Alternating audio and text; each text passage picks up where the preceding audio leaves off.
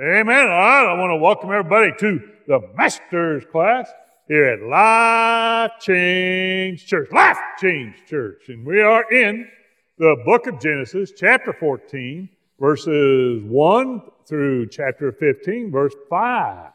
We're, we're going to move and book some ground here today. And uh, we're be talking about Abraham's victory. Now, today, we begin with a historical look at the battle of two large groups of kings. And it makes you wonder why in the world would God include this battle in the book of Genesis? Now, the answer is that God is using this series of events to demonstrate the growth of Abram's faith. Now, there are 10 kings mentioned in chapter 14, and only one of them is a king of righteousness. He's one of my favorite kings to talk about, but that's all right.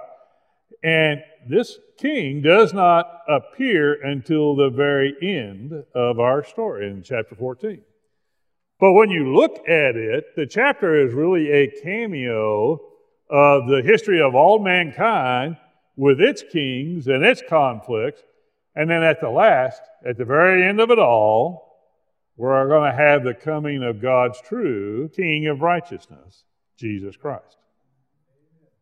Now, this is an important chapter because it mentions several things and concepts for the first time in the Bible.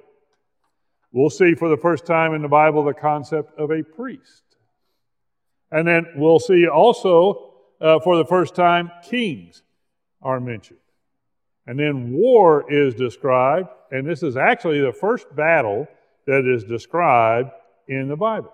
It's not the first battle that occurred, but it's the first battle that's described in the Bible. Now, we'll also see the use of the bread and the wine. Oh, so early, the bread and the wine, right? And then the giving of tithes is mentioned for the first time here in the Bible. So this is a Bible, with, uh, this is a chapter with a lot of first in it today. Now, the discussion about the priest really brings into a sharp focus God's thinking about the priesthood and what he really wanted as a priest. God's ideal priest is not a ritual priest after the order of Aaron, but a royal priest after the order of Melchizedek. Melchizedek, that's the name of that 10th king I was talking about. Now, similarly, the first mention of a king shows that God's ideal king is not a warrior king like Chedorlaomer, nor a wicked king like Bera, who is the king of Sodom. Rather, God's ideal king is a worshiping king like Melchizedek is. And we begin today by reading about the battle of kings. You guys ready to get started here this morning? Amen? Amen. All right. Genesis chapter 14, verses 1 through 2 says, And it came to pass in the days of Amraphel, king of Shinar, Arioch, king of Ellasar, Chedorlaomer, uh, you guys try to say that name multiple times. Chedorlaomer, king of Elam, and Tidal, king of nations. That these made war with Bera, king of Sodom, and with Birsha, king of Gomorrah, Shinab, king of Admah, and Shemeber, king of Zeboiim, and the king of Bela, which is Zoar. So the context behind this battle is that in ancient times there was a well used highway that ran down from Damascus all along the east side of the Jordan as far as Sodom and Gomorrah. Now, at that point, it was intersected by a major caravan route running east from the Mediterranean to Mesopotamia. Now, the conjunction of these two highways was what gave Sodom its strategic importance. That's why these uh, kings wanted to fight over this, this whole area here. So the coalitions that form are uh, four kings from the east, which seem to have been the most powerful, and include the warrior king, Chedorlaomer, and then there are the five kings from the plains of the Jordan, which included Bera, the king of Sodom. So that's the context behind uh, this battle. Now, verses 3 and 4 say, And all these were joined together in the Vale of Siddim, which is the Salt Sea. Twelve years they served Chedorlaomer, and in the thirteenth year they rebelled. Now, notice that we are told that the kings of the plains all served Chedorlaomer. Now, from this description, it is the rebellion that brought the kings of the east to come against Sodom and Gomorrah. Now, it's apparent that this was not the first time that these kings had fought because the kings of the east had subjugated the cities of the plain of Jordan. So, now, just as a side note, this verse also makes the first mention of two numbers in Scripture. And that's the number 12 and the number 13.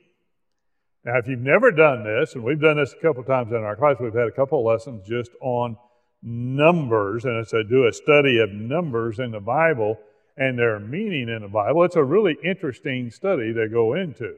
So here, the number 12 is said to stand for government, and the number 13 is said to stand for rebellion and apostasy. Now, I'm not going to read these next group of verses. I'm going to kind of skip over, but as you progress through verses 5 through 9, there's an impressive list of victories by the kings of the east. And then we get to verses 10 and 12, and they talk about the uh, collapse uh, and the defeat of the five kings of the plain. So let's start with verse 10. And the vale of Siddim was full of slime pits, and the kings of Sodom and Gomorrah fled and fell there. And they that remained fled to the mountain. And they took all the goods of Sodom and Gomorrah and all their victuals and went their way. And they took Lot, Abram's brother's son, who dwelt in Sodom, and his goods, and departed. Oh, now notice that it says, and they took Lot, Abram's brother's son. So here we see the real reason this battle is listed in Scripture, right? Lot, who had begun to live in Sodom by this time, was taken as part of the prisoners and the booty of the conquered cities.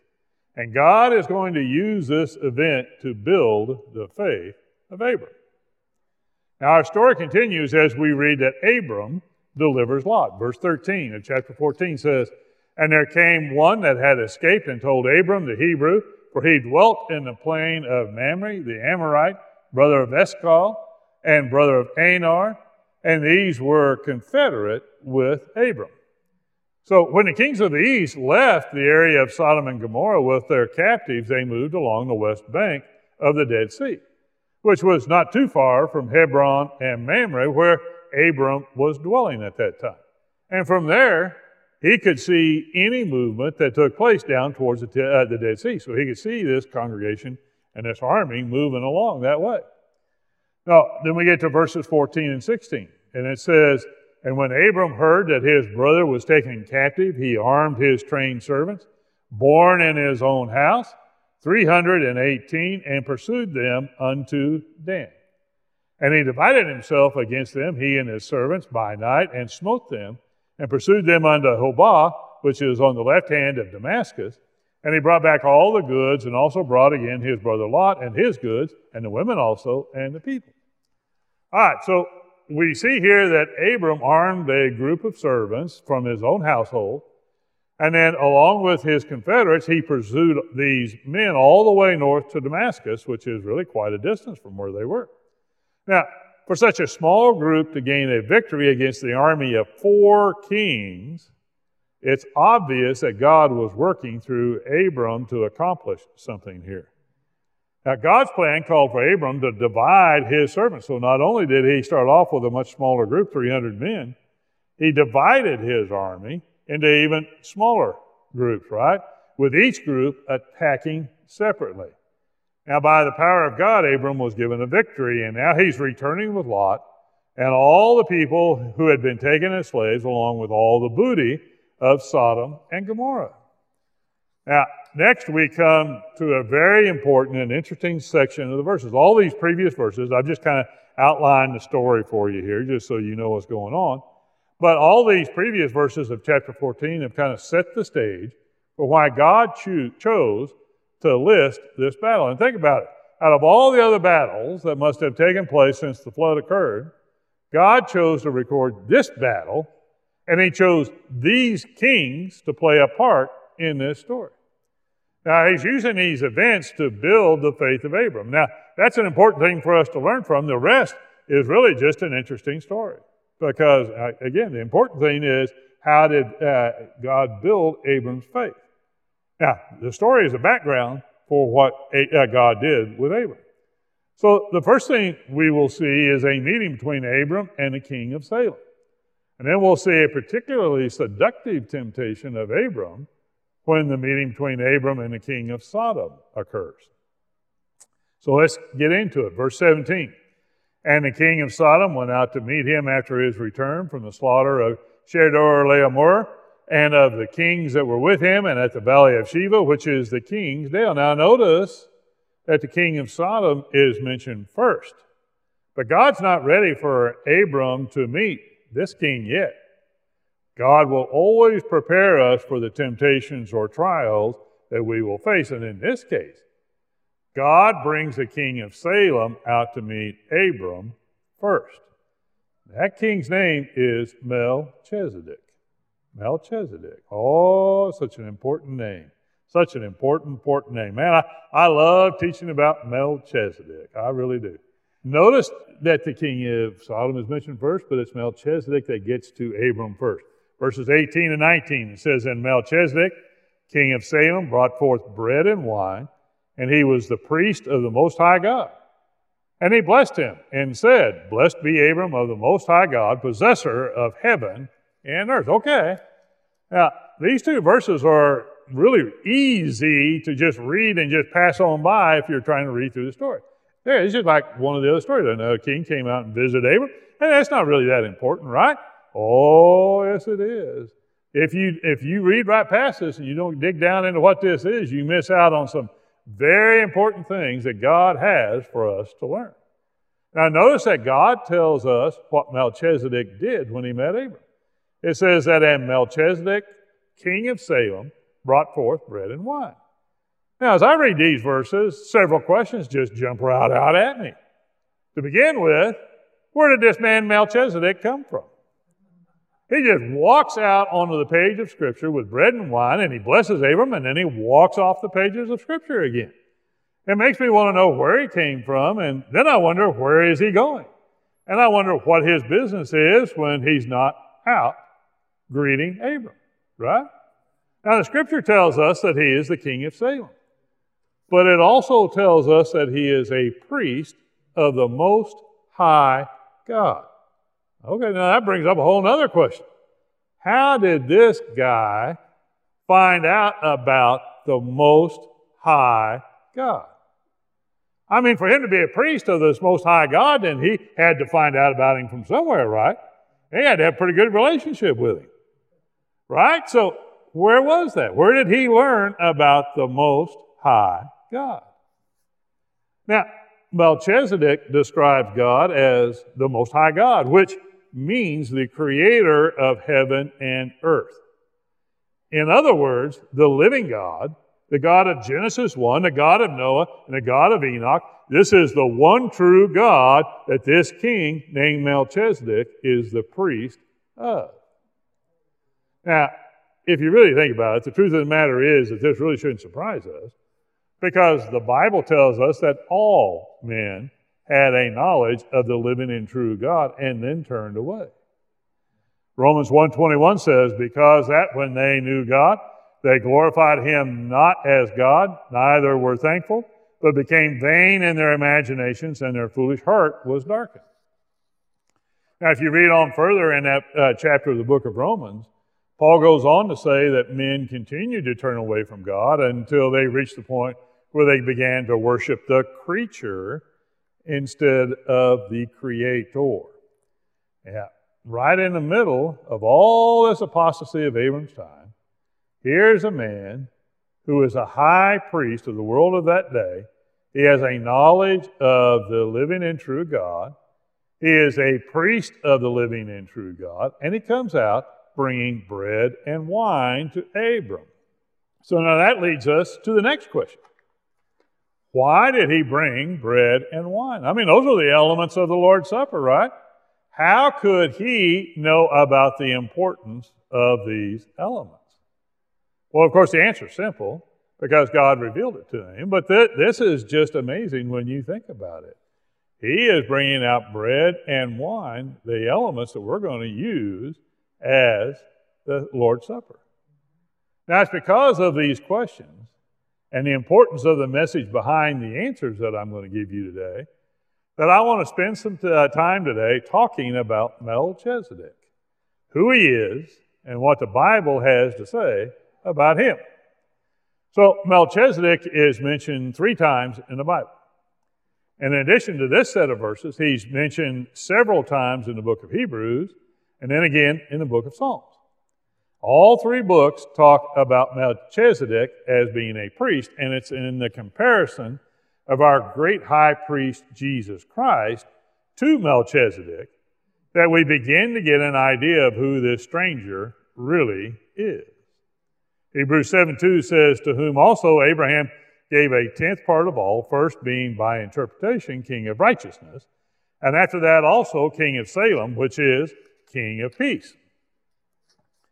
So notice that Paul and what Paul says of Melchizedek. He says, King of Salem, which is King of Peace.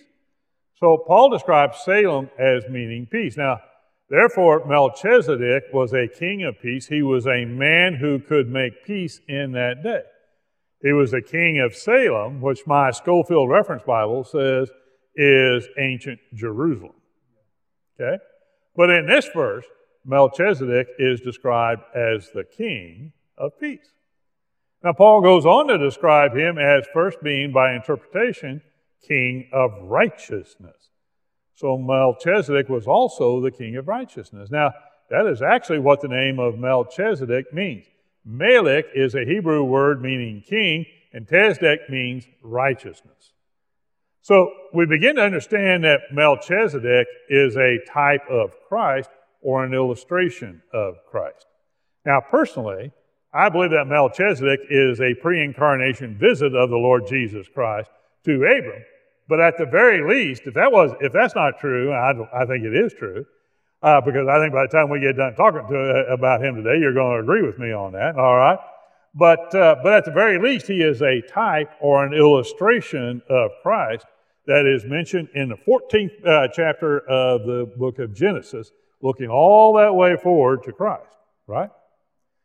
Now, as a symbol of Christ, Melchizedek represents Christ in many ways. Melchizedek is a king of peace of right- and righteousness. And of course, the Bible describes Jesus Christ as the king of righteousness, right? And in addition, Melchizedek was a priest of the Most High God, and Jesus Christ is our great high priest. And notice what else that Abraham or Abram did. Paul tells us to whom also Abraham gave a tenth part of all. So Melchizedek was paid tithes by Abraham himself. Now, this is significant because it means that Abraham honored Melchizedek because he was superior to Abraham. Now, think about that for a moment. Who could be superior in the eyes of God than Abraham. Who could be more superior in the eyes of God than Abraham, the very first man to whom God gave his great promise? Abraham was a very special person to God, and this tells us that Melchizedek was superior to Abraham. Verse 3, uh, chapter 7 of the book of Hebrews says, Without father, without mother, without descent, having neither beginning of days nor end of life. Oh, who does that sound like? Right? But made like unto the Son of God, abideth a priest continually. Now, this is interesting. This, this is really getting interesting, right? Paul tells us something else about Melchizedek, and that is very special. He says, without father, without mother, without descent, having neither beginning of days nor end of life. So here, Melchizedek is a picture of Christ, and that Melchizedek is described without a genealogy. Now, this is in the book of Genesis, which is a book of genealogy, right? All of the important characters of the book of Genesis are described by what? Their genealogy. Yet here is a man that has no beginning and no end. I mean, how many times have you read about somebody, a main character, and it says uh, that he was born of this person and he lived 75 years or 900 years, and then he did what? He died, right? Now, there's none of that about Melchizedek, right? He has no beginning, he has no end, And so Melchizedek just walks onto the pages of Scripture, and then he walks off the pages of Scripture, and we don't see him anymore. My, my, my, my, my, who is this? So Paul describes, uh, continues to describe Melchizedek when he says, But made like unto the Son of God abideth a priest continually. Now, this compares to the Lord Jesus Christ, and then he comes out of eternity, and he comes uh, into eternity, right? Uh, Christ, when he became uh, uh, uh, the incarnate Christ in man, came out of eternity into eternity. He had no beginning and no end. He is the beginning. He is the end. You can't go beyond Christ in the past, and you can't go beyond him in the future. He encompasses all of time and all of eternity.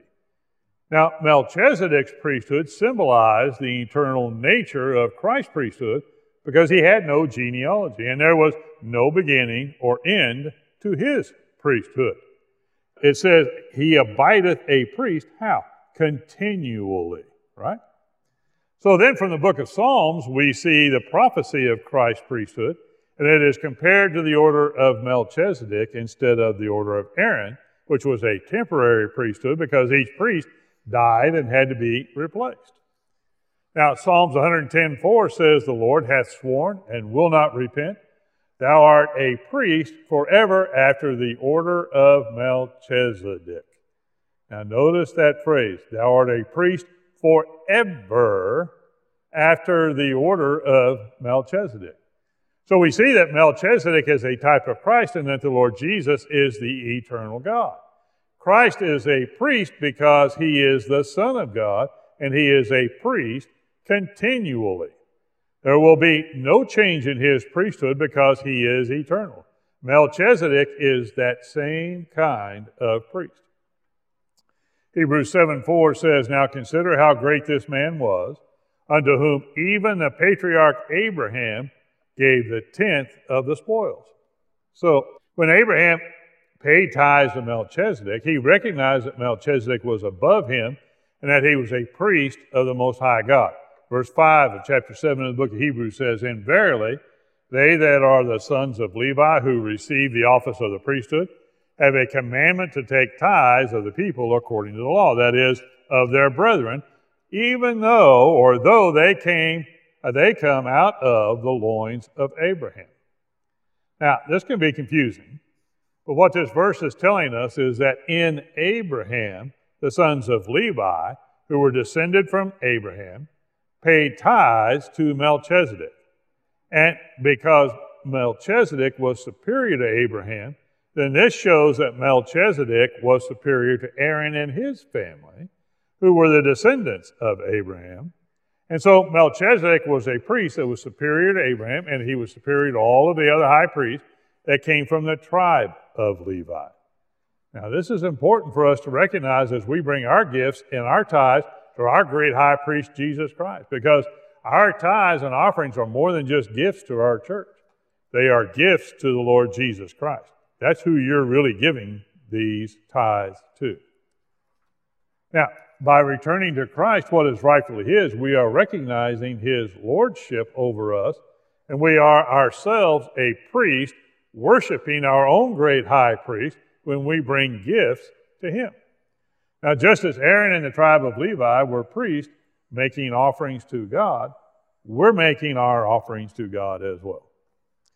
So, this is all symbolized by Abram giving tithes unto this priest, Melchizedek. Verse 6 of chapter 7 of the book of Hebrews says, But he whose descent is not counted from them received tithes of Abraham and blessed him that had the promises. Oh, my, my, my. Notice what this verse says. But he whose descent is not counted from them received tithes of Abraham. Now, this is telling us that not only was Melchizedek superior to Abraham as a priest, he was a Gentile high priest of the Most High God. He wasn't of the line of Abraham. He wasn't a Hebrew. So verse 7 then goes on to saying, without all contradiction, the less is blessed of the better. So if you didn't agree with me that this made him uh, more or superior to Abraham, here it is, right here in the verse. It says, notice the key phrase here, the less is blessed of the better. This means that Abraham was blessed by Melchizedek, who was better than Abraham was.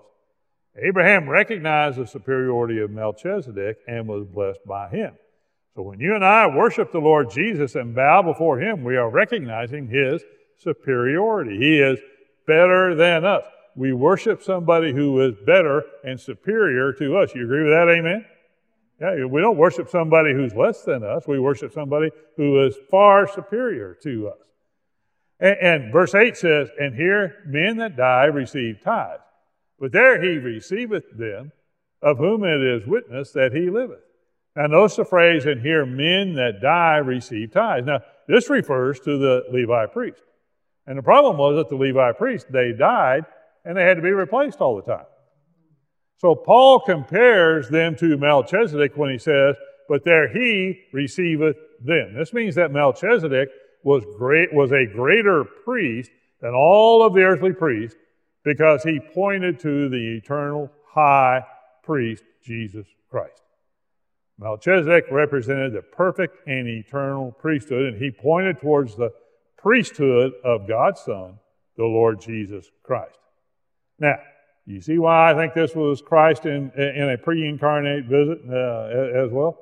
So, with all this in mind, we're ready to go back to verse 18 of the book of uh, Genesis in chapter 14 and look at what Melchizedek does in these verses. And we see that Melchizedek's purpose in appearing to Abraham was to prepare him for the visit by the king of Sodom. So Abram's preparation begins in verse 18.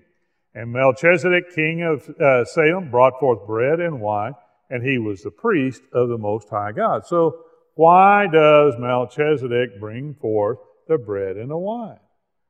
Well, he is anticipating the death of Christ on the cross as a sacrifice for our sins, just as we remember the sacrifice of Christ when we partake of the Lord's Supper. 1 Corinthians 11 26 says, For as often as ye eat this bread and drink this cup, ye do show the Lord's death till he come. That's pretty amazing, isn't it? This, this far in front of when Christ was coming. But Genesis 14 19 says, And he blessed him and said, Blessed be Abram of the Most High God, possessor of heaven and earth. And notice the words, and he blessed him. So it is on the basis that Melchizedek is looking forward to the sacrifice of Christ that he blesses Abraham. The uh, wine and the bread tells us that was his basis. And then notice that Melchizedek describes Abram as being of the Most High God. Abram is of the Most High God. Now, that's an interesting phrase, and it is in these three verses, 18 through 20, that we see the first use of the Hebrew word El Elyon to describe God. Now, the word Elyon simply means the highest. El Elyon means God the highest. The word El in front of Elyon, the two words together, means God the highest, the creator of heaven and earth, the living God, the God of Noah, the God of Enoch, the one true God. So Melchizedek also describes God as the possessor of heaven and earth. And as possessor of heaven and earth, the Most High God has all authority in both heaven and earth. Verse 20 says, And blessed be the Most High God, which hath delivered thine enemies into thine hand, and he gave him tithes of all. So notice what Abram did. He gave him tithes of all. And Abram's response to the blessing by Melchizedek was immediate and spiritual.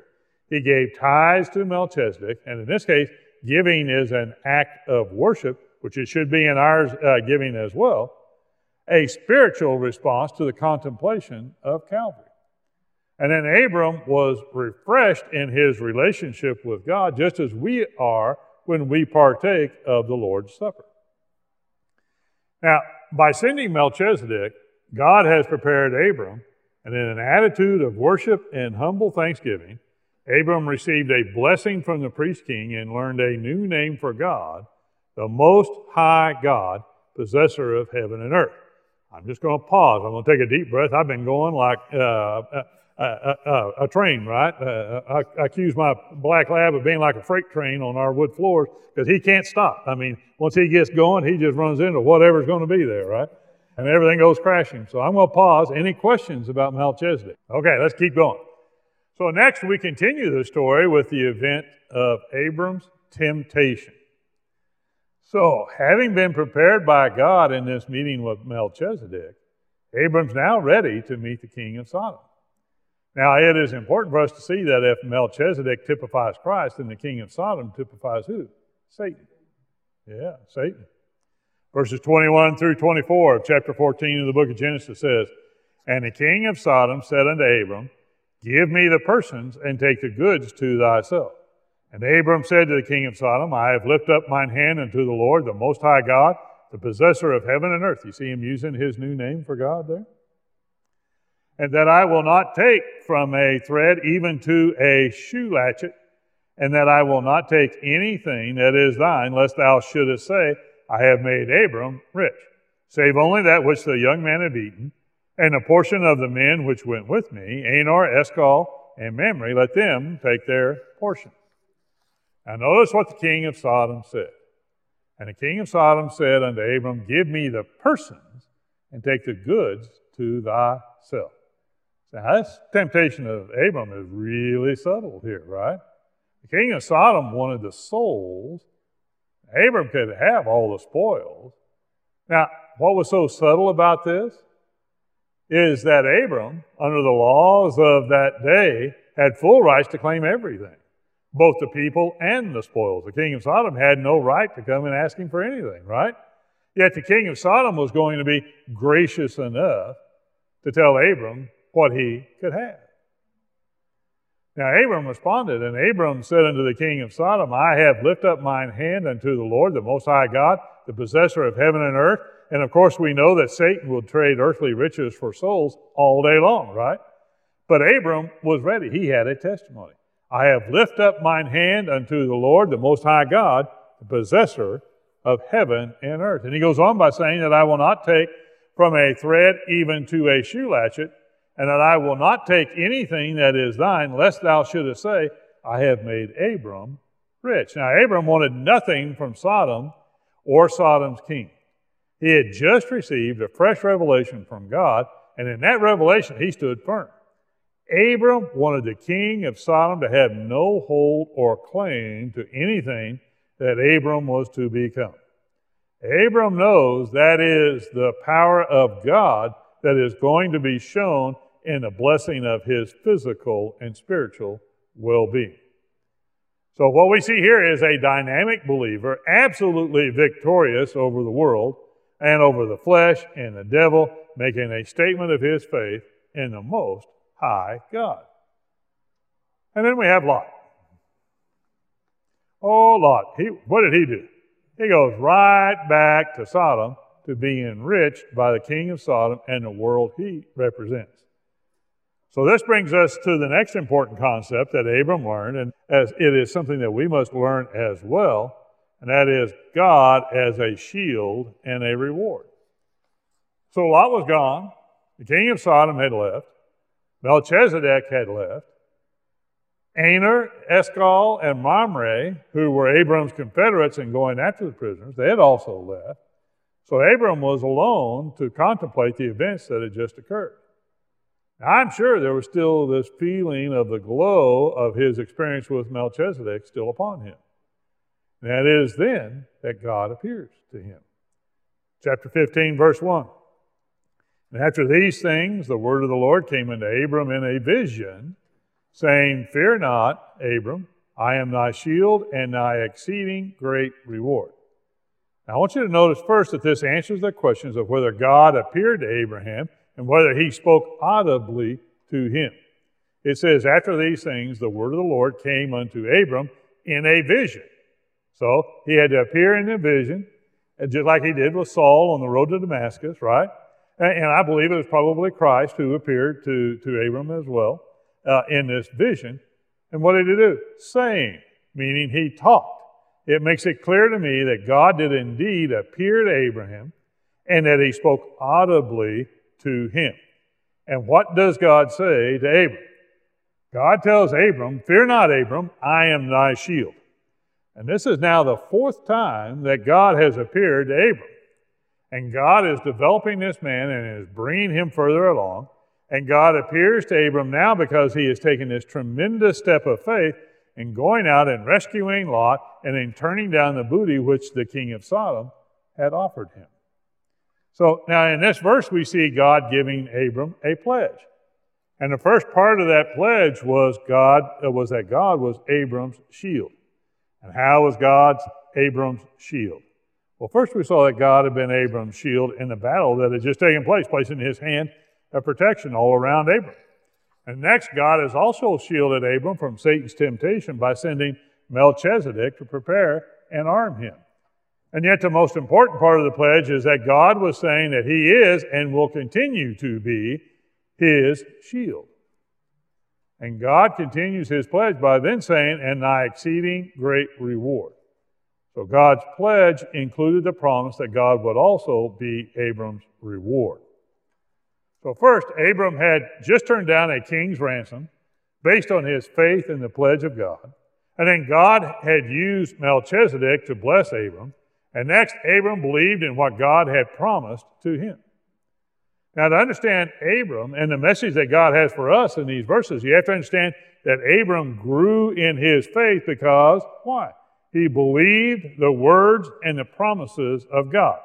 Abram heard God's word and he believed and acted on those promises.